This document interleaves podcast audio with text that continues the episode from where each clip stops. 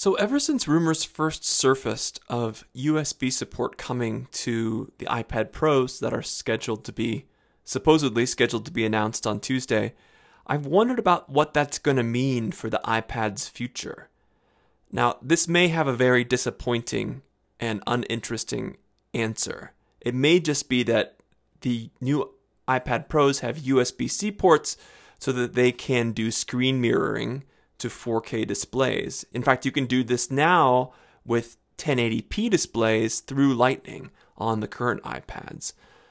But what if external display support meant something more, something uh, more interesting, something with a lot more implications for the future of the platform? Something akin to the Surface Studio instead of a traditional perpendicular non touchscreen monitor. I have a drawing of this at my website at matthauger.com. Check it out. Uh, it's a crude drawing, but hopefully um, it gives a sense of what I'm actually proposing here. An iPad Pro that supports an external touchscreen display, uh, effectively turning that touch monitor into a giant iOS device. The form factor, again, would look like the Surface Studio with its sweet tilting hinge, swinging the display from that perpendicular up and down traditional format down uh, towards towards you to a drafting table angle, putting the screen right at your fingertips. Now, unlike the Surface Studio, this imagined setup would put the brains of the device into the iPad or keep it in the iPad really rather than shifting it into the weighted base of the external display. Another change from the studio Apple could potentially take advantage of the docked iPad on your desk to display a virtual touchpad, or maybe some accessory controls like Photoshop palettes or a zoom dial. All right, so you might have some questions about how exactly this is supposed to work. One, is Apple ready to debut something like this? No, I, I guess they're probably not. But uh, wouldn't it be amazing if they did? Second, why not just go with the Surface Studio? Well, for one, the Surface Studio is super expensive. It starts at $3,500. And even if it were cheaper, I'm still not quite on the bandwagon when it comes to uh, porting touch back to these legacy OSs like Windows and Mac OS. Um, even on the brand new Surface Studio 2, which has high end specs, I can't help but notice that the scrolling is, is pretty jittery when you're touching the screen, and the stylus support is a little bit uh, lagging. Now, Windows gets better with every release in terms of its touch support, but you don't have to dig very far into the UI to find some decades old cruft that's really tough to manipulate with your fingers. So I tend to lean towards um, leaving behind the legacy desktop OSs and instead trying to bring the touch based iOS to a, um, a bigger form factor. Now, there's another question that has popped up as I think about this, and others have raised this question too. Would the external iPad display require touchscreen control, or could you also see iOS add support for precision pointing devices, mice, and touchpads, and potentially allow you to connect an external display, use it, but not necessarily need to touch it. In fact, maybe the touch screen, maybe the display wouldn't even have touch support built in.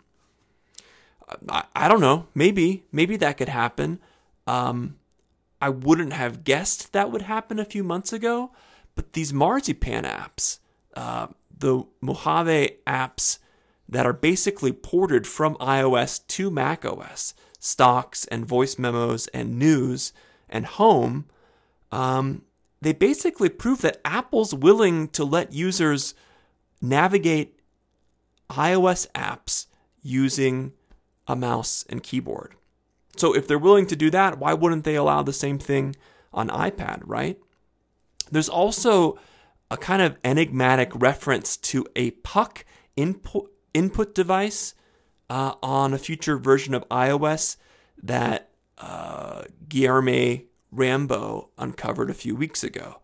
That could be a tongue in cheek reference to the uh, hockey puck mouse that uh, came with, if not the original iMac, then, then a pretty early version of the iMac in the late 90s. Even if iOS does add mouse support, though, I would think that that would be a secondary input method, uh, in addition to touch, and not an alternative to touch. After all, I mean, the entire OS is built around those big touch targets and swiping and pinching and zooming, things that are difficult to do uh, with a mouse. So I would think that uh, external touchscreen support would come before mouse support or would come alongside it. Both of them would happen together. Uh, there are other takes on this, though. If you want to hear a good one, uh, check out Matt Birchler's recent podcast episode. Uh, I linked to it in the blog post that goes with this uh, podcast, my own podcast.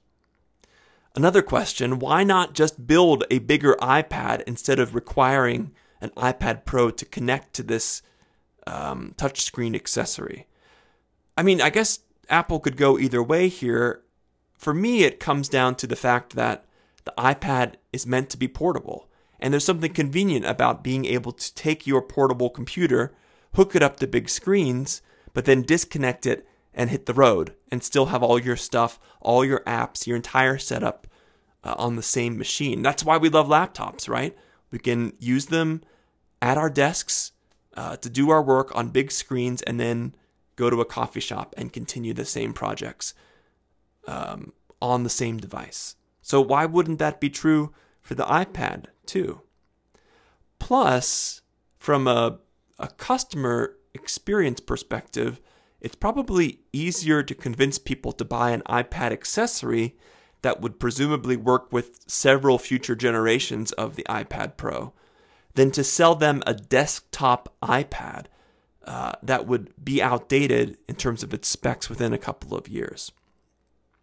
Um, here's another question What about an extended desktop? So rather than one big touch screen that becomes the only interface to iOS, what if you could have two side by side? Or more specifically, have the big touch screen and then the iPad itself kind of off to the side? We do this with our desktop OSs, right? Both Mac OS and Windows support multiple desktops. I uh, I rely on this every day. My uh, home workstation is three external monitors plus the built-in display of my laptop.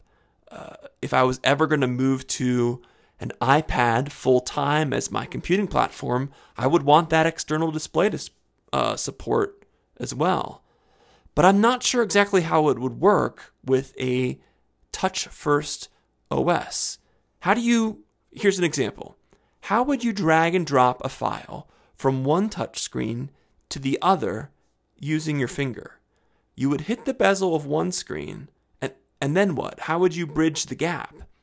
I'm sure there are ways to work around that in terms of user experience design, but it's not an easy problem to solve. So, in my imagination, this external touchscreen becomes the main iOS interface and display. Now, you could still use the iPad on your desk. Maybe it would sit there or it would go into a dock um, and become an accessory to the now main display of that external touch screen. Uh, again, maybe you would put um, Photoshop palettes on there. Maybe you would put uh, a virtual touchpad on that iPad sitting on your desk. That would sidestep the the gap between screens problem while still making some use of that device that's that's docked and sitting on your desk. Um, next question: What about ergonomics? Wouldn't a drafting table that you're kind of hunched over wreak havoc on your back? Uh, to be short, I'm not I'm not sure, but artists and architects have used these sort of desks for a long, long time. It's a proven design. Uh, the Surface Studio proves it too, and that that pivoting touchscreen that comes down close to you uh, kind of answers the gorilla arms objection that Apple has raised in the past about PC touchscreens. Finally, how much would this thing cost? I think it would cost a lot. I think it would cost more than seems reasonable at first, and probably more than the iPad itself, or at least some models, some SKUs of the iPad. After all, the Apple Cinema display, the most recent version, was listed at $899 for the small one in 2010. So, given that my hypothetical external iPad touchscreen would include capacitive touch on this big 24 or 27 inch monitor, it would include pencil support, it would probably include a Face ID sensor, I would think that it would cost at least as much as that old cinema display. So we're looking at a thousand dollar accessory, or or maybe even more than that. Um, some final thoughts on this. This again is wish casting uh, to an extreme extent. I haven't heard or read any rumblings from the supply chain, say Ming Chi Kuo, uh, that would point to such a device being uh, being imminent. And I wouldn't bet on seeing it debut at Apple's October 30th event. But something like this does seem inevitable to me, and, and probably in the not too distant future. macOS and iOS are on this collision course, and that's got to be resolved somehow, right? Until the iPad can drive my big, honking external displays, for me at least, iOS will struggle to supplant its older sibling macOS as Apple's primary professional computing platform. What do you think? What are we going to see on Tuesday? Um, maybe Tuesday has already happened and I was dead on and we got this amazing touchscreen accessory. Maybe I was totally off base and it's clear that that's never going to happen. I'd love to hear your feedback either way and whether you think a device like this has a place in your workflow. Hit me up on Twitter. I'm at Matt Hauger, H A U G E R. The podcast is Careful Tech at carefultech.net. Again, thank you for listening, and I will talk to you next time.